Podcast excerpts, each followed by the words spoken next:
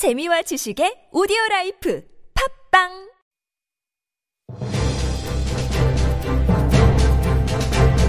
살아있는 비평의 광장 TBS 아고라 안녕하세요. TBS 아고라 송현주입니다. 유력 일간지들의 유료부수 조사 결과가 조작된 것으로 밝혀졌는데요. 조작된 수치로 편취한 정부 보조금과 정부 광고료가 수십억 원에 달합니다.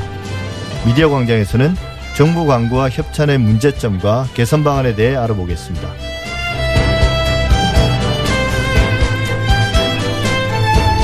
지난달 26일부터 코로나19 백신 접종이 시작됐습니다. 때맞춰 온갖 가짜 뉴스들이 쏟아지면서 국민들의 불안감도 커지고 있습니다. TBS 창에서는 TBS 언론이 관련 사안을 어떻게 다뤘는지 살펴보고 팩트 체크도 해보겠습니다. TBS 아고라 지금 시작하겠습니다.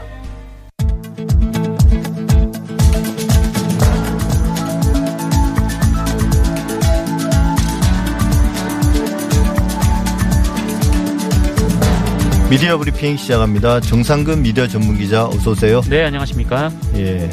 얼마 전 언론 개혁 입법 토론회가 열렸는데요. 경론이 오갔다고 하네요. 네네. 일단 징벌적 손해배상제 이게 뭐 적절한 이름은 아니라고 하는데 일단 널리 쓰는 말이니까 이 징벌적 손해배상제에 대해서는 어떤 이야기들이 나왔습니까? 네, 뭐 이전에도 그랬지만 이날 토론회에서도 이 언론 종사자 그리고 학계의 가장 핵심적인 주장은 이 법이 악용될 우려가 있다. 뭐 이 점에 있는 것 같습니다. 어, 이 얼마 전에 이 쿠팡이 이 물류센터 산업재해를 보도한 방송 그리고 언론의 거액의 소송을 제기한 바가 있거든요.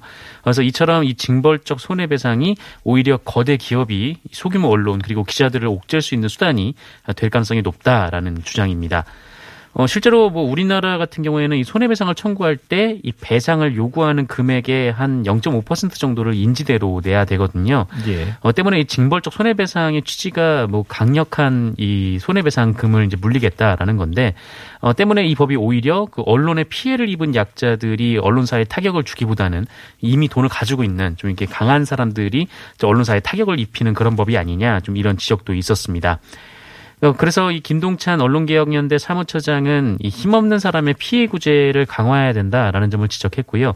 어, 그리고 전략적 봉쇄 소송을 남발할 수 있는 권력 집단에는 이 원고가 책임을 질 수 있게끔 할 필요도 있다 이렇게 지적을 하기도 했습니다. 예, 각 단체별로 그 비판하는 지점들이 조금씩 다르긴 합니다. 미묘하게. 네네. 근데 이제 여기서 전략적 봉쇄 소송 이야기가 나오긴 했는데 이 핵심은 결국은 어, 법적 책임을 질 때 고의나 혹은 중과실 여부를 입증하는 문제인데 이게 이제 누가 해야 되는가, 누가 이 입증을 해야 되는가에 관해서도 이제 논란이 많았죠. 네, 이 현재 발의된 징벌적 손해배상과 관련돼서 이 여당의 안을 보면 이 언론이 고의 중과실 여부에 대한 입증 책임을 지도록 하고 있습니다. 어, 그런데 이에 대해서 실제 취재를 하는 기자들 입장에서는 좀 상당, 상당히 좀 난감하다라는 입장이 나, 많이 나오고 있는데요. 어, 성재호 방송기자연합 회장이 이 토론회 현장에서 입장을 발표했는데 뭐 의료 현장이라든지 뭐 정부, 정치인, 이 재벌 기업 같은 경우에는 이 모든 정보를 쥐고 있는 반면에 이 언론은 제한적이고 잠재적인 사실만 알고 있기 때문에 그 입증 책임을 요구받을 경우 제보자를 다 공개를 하고 또 소명을 해야 한다 이렇게 얘기를 했습니다. 그래서 이것이 언론에 어떤 영향을 미칠지도 자명한 일이다 이렇게 어, 비판하기도 했습니다. 예, 여당 의원들의 입장은 뭐였습니까? 어, 우선 이 전략적 봉쇄 소송에 대해서는 과도한 우려다라는 입장을 밝혔습니다. 이 노웅래 의원이 토론회에서 입장을 밝혔는데요. 이 알면서 허위 보도를 할 때만 처벌하는 것이기 때문에 뭐 쿠팡이 아무리 소송을 내도 이 언론을 처벌하는 결과가 도출되지 않을 것이다라고 했습니다. 어, 그리고 2008년에 이 미네르바 사건처럼 공익 목적이 있고 또 사실이라 믿을 만한 근거가 있다면 면책이 될 것이다. 이렇게 해명을 하기도 했습니다. 어, 그리고 고의 중과실 입증 책임에 대해서는 그 입증 책임을 피해자인 원고에게 하라고 하면 쉽지 않다라면서 어, 기자가 취재 과정에서 사실 확인 노력한 것이 있다면 어, 충분히 고의성이 없음을 입증할 수 있다 이렇게 주장을 했습니다. 예, 꼭 여당의 입장이라기보다는요. 일단 전략적 봉쇄 소송에 대해서 생각해 볼 문제는 이런 것도 있는 것 같아요. 과연 우리나라 언론들이 그동안 다른 언론들이 부당한 소송에 휩싸일 때 어떤 태도를 취했는가 네네. 좀 무관심하거나 어, 갈등으로 몰아가거나 뭐 심지어 이제 자신의 정치적 이- 혹은 경제적 이해관계를 쫓아서 어, 언론의 반대편에 서는 경우도 많았거든요. 대표적으로 이제 PD 수첩이라든지 최근에 쿠팡 소송 같은 경우도 다른 언론들이 관심을 별로 안 가지잖아요. 네. 어, 그 기업이 이제 부당한 소송을 제기했을 때 그 소송의 목적은 결국은 이제 겁축이 아닙니까?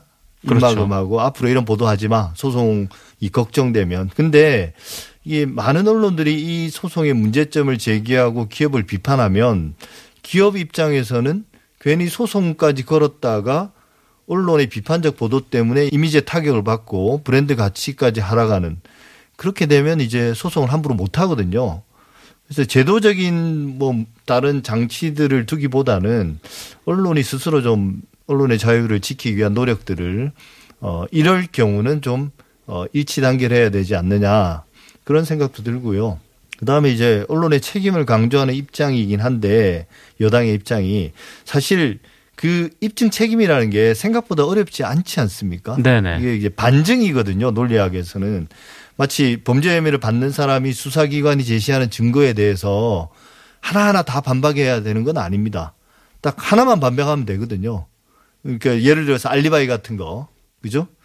그래서 언론이 그걸 하지 못한다는 거. 네. 어, 자기의 어떤 면책을 주장할 수 없다라는 것은 취재와 보도 과정에서 사실은 심각한 결함이 있다는 걸 말하는 겁니다. 그래서 좀 정상적인 취재와 보도를 한다면 어 이런 법적 책임을 질 일이 우리나라 법 체계에는 별로 없다. 그런 생각입니다, 사실.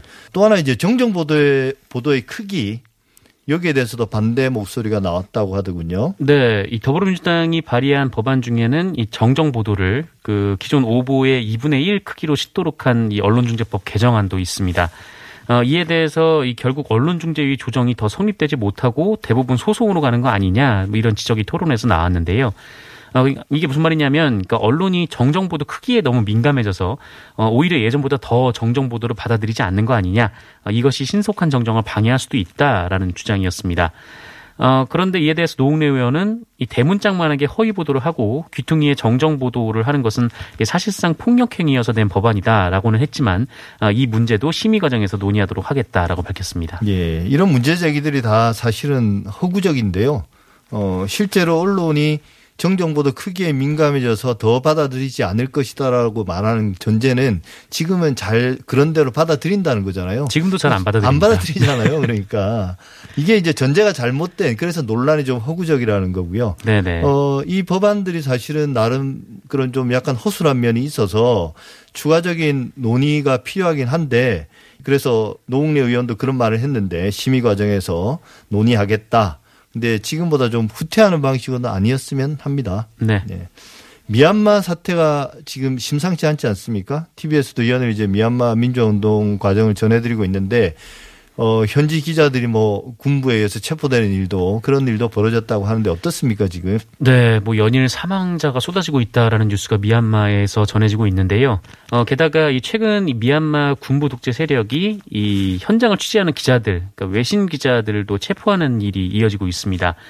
어, 특히 AFP 통신에 따르면 그 미얀마 군부가 AP 통신의 사진 기자를 포함해서 이 다섯 명의 기자들을 어, 미얀마 시민들의 시위를 취재해서 보도했다라는 이유로 기소를 했다고 하는데요. 어, 미얀마 군부는 이 기자들에게 공포, 가짜뉴스 유포, 직간접적, 공무원 선동 이런 혐의를 씌웠습니다. 어, 이에 AP통신의 이안 필립스 국제부장은 이 독립 언론인이 보복에 대한 두려움 없이 안전하고 자유롭게 뉴스를 보도할 수 있도록 해야 한다라면서 어, 미얀마 군부가 이 AP 소속의 태인조 기자를 즉각 석방해야 한다 이렇게 요구하기도 했습니다. 예, 우리나라 언론은 미얀마 현지 취재를 하고 있지 않죠. 네네. 근데 이제 언론인 단체가 좀 적극적인 취재를 호소했습니다. 적극적인 취재라기보다는 적극적인 보도죠. 그렇죠. 이제 언론사에 보내달라라는 의미인데요. 예, 한국 영상기자협회가 이 입장을 냈습니다. 아, 지난 2일 입장을 냈고요. 이 미얀마 민주주의 파괴에 맞선 한거에 한국의 방송과 언론이 이 적극 취재 보도를 통해서 연대에 나서야 한다 이렇게 촉구했습니다. 어, 그러면서 1980년 광주항쟁 얘기를 했는데요. 어, 당시 우리 언론이 제대로 보도하지 않았고 오히려 외신이 참상을 알렸던 경험이 있다면서 이제 우리가 이 적극적으로 미얀마의 이 민주화운동을 보도하는 것이 어, 광주와 시민들 그리고 세계인들에게 진 빚을 갚는 길이다 이렇게 강조했습니다. 최근 기자단 사이에서 엠바고 파기가 또 논란이 되고 있습니다. 좀 새삼스러운데요. 왜 그런가요? 네, 이 보도는 지난달 24일 MBC 뉴스데스크가 단독으로 보도한 기사인데요. 이 벚곡 추경 그 19조 5천억 원 확정 이런 제목의 보도였습니다. 어, 그런데 이 추경 금액 확정 기사가 이 기획재정부 출입 기자들 사이에서 이 포괄적 엠바고가 됐던 사안이라고 합니다. 어, 이게 뭐냐면 그 뉴스의 사건은 벌어졌는데 이 기자들이 언제까지 보도하지 않기로 그 서로 이제 약속을 했다라는 건데요. 어, 이 중에 이제 포괄적 엠바고라 하면은 뭐 기재부 출입 기자뿐만 아니라 이 다른 기자들도 이 사안을 당분간 보도하지 말아달라라는 의미인데. 그러니까 넓게 건 거죠. 네, 엠바고를. 그렇습니다. 뭐 기재부뿐만 아니라 다른 곳 출입 기자도 걸, 하, 보도를 하지 말라는 건데요. 어, 그런데 이 MBC의 해당 기사는 기재부 출입 기자가 아니라 그 여당 출입 기자가 작성을 했다라고 합니다. 어, 이에 기재부 기자단이 MBC 보도 다음 날 징계 투표를 통해서 MBC의 출입 정지 6개월 징계를 결정했습니다. 예, 사실 이 이야기를 들어보면 MBC가 약간 꼼수를 부린 건 맞아요. 네네. 그죠? 근데 그래서 제재를 받, 받아야 될 사안인 건 맞습니다. 왜냐하면 약속을 어긴 거니까. 네.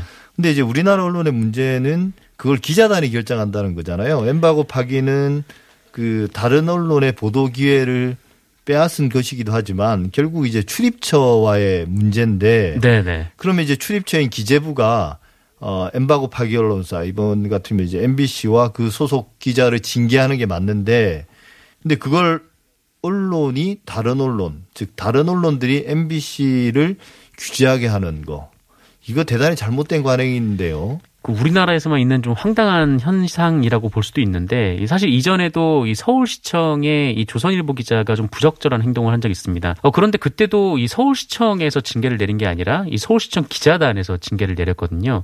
그러니까 기자가 기자단을 구성해서 자기들 임의대로 어, 누구에게 취재를 하지 마라, 뭐 취재를 하라 이렇게 허용을 한다든지 또 배제를 한다든지 이렇게 결정을 내릴 수가 있는 상황인 건데 이건 예. 우리나라에서만 있는 좀 기형적인 형태이긴 합니다. 어, 그리고 이제 또 기자단의 임의로 타 매체 기자의 취재를 6개월 이것도 너무 좀 과한 게 아닌가 싶기도 한데요. 네, 그 MBC 출입정지 6개월 징계를 두고 언론계에서 논란이 됐는데 이 수위가 좀 지나친 거 아니냐라는 것이죠. 그래서 미디어오늘에 따르면 이 정부 부처 기자 간사단에 있었던 한 기자가 어, 징계 수위는 간사단의 스타일이 개입될 수밖에 없다라는 말을 했다고 하는데 어, 그 말인즉은 그 간사단 마음이 내키는 대로 누구의 취재를 임의대로 제한을 할 수가 있다라는 거거든요. 그러니까 언론 탄압을 지금 언론 스스로가 하고 있는 셈인데 이게 진짜 출입처 시스템이 안고 있는 뭐 가장 큰 문제 중에 하나입니다. 어, 서울시장 좀 이게 좀 느닷없는 이야기인데 서울시장 야권 후보들이 그동안 TBS의 진행자 뉴스공장 진행자 김호준 씨의 퇴출 공약을 이제 일단 발표했던 그런 정화, 상황이 있는데요. 이걸 가지고 여론조사 결과까지 나왔습니다. 어떤 내용입니까? 네, 미디어오늘이 리서치뷰라는 여론조사 업체와 함께 발표한 여론조사인데요.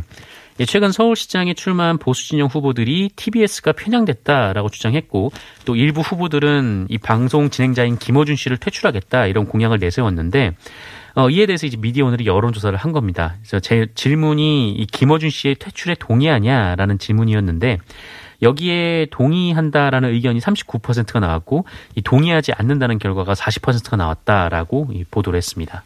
예, 특정한 언론인을 올려놓고 여론조사, 그것도 퇴출 여부에 관한 여론조사를 한다는 게 이게 저는 금시초문입니다, 사실. 네, 저도 사실 처음 봤는데 어, 그러니까 뭐 미디어 비평을 하는 도중에 뭐 어떤 프로그램이 뭐 문제가 있다 없다 그걸 지적할 수 있는데 어, 이거를 여론 조사를 통해서 뭐 물어봤다 그리고 그 결과를 발표했다라는 게 사실 좀 보기 드문 일이긴 하거든요. 어, 사실 이런 질문 같은 경우에는 이 지지하는 정당에 따라서 답변이 나오는 경우들이 대부분인데 뭐 실제로도 이번 미디어오늘 여론조사에서 이 민주당 지지자 대부분은 동의하지 않는다라고 했고 또 국민의힘 지지자 대부분은 동의한다라고 대답을 했습니다. 그래서 사실 어, 의미도 찾기 힘든 좀 그런 여론조사가 아니었나라는 생각이 예, 듭니다. 그래서 이제 언론이 언론의 자유를 침해하는데 동조하는 현상. 아까 이제 그 어, 봉쇄 소송에서도 제가 말씀드렸습니다만 미디어 비평지인 미디어 오늘이 그걸 했다니까 좀 의아하기도 하고 또 실망스럽기도 하네요. 네, 뭐 예. 사실 뭐 이전에 보수 진영 정치인들의 뭐 그런 그 TBS 관련된 공약들이 방송법 위반 소지가 있다라는 비판들이 좀 많았었는데 네, 이런 여론조사까지 나온 건 정말 의아합니다. 네, 미디어 브리핑 오늘 여기까지 하겠습니다. 정상은 기자였습니다. 오늘 말씀 감사합니다. 네, 고맙습니다.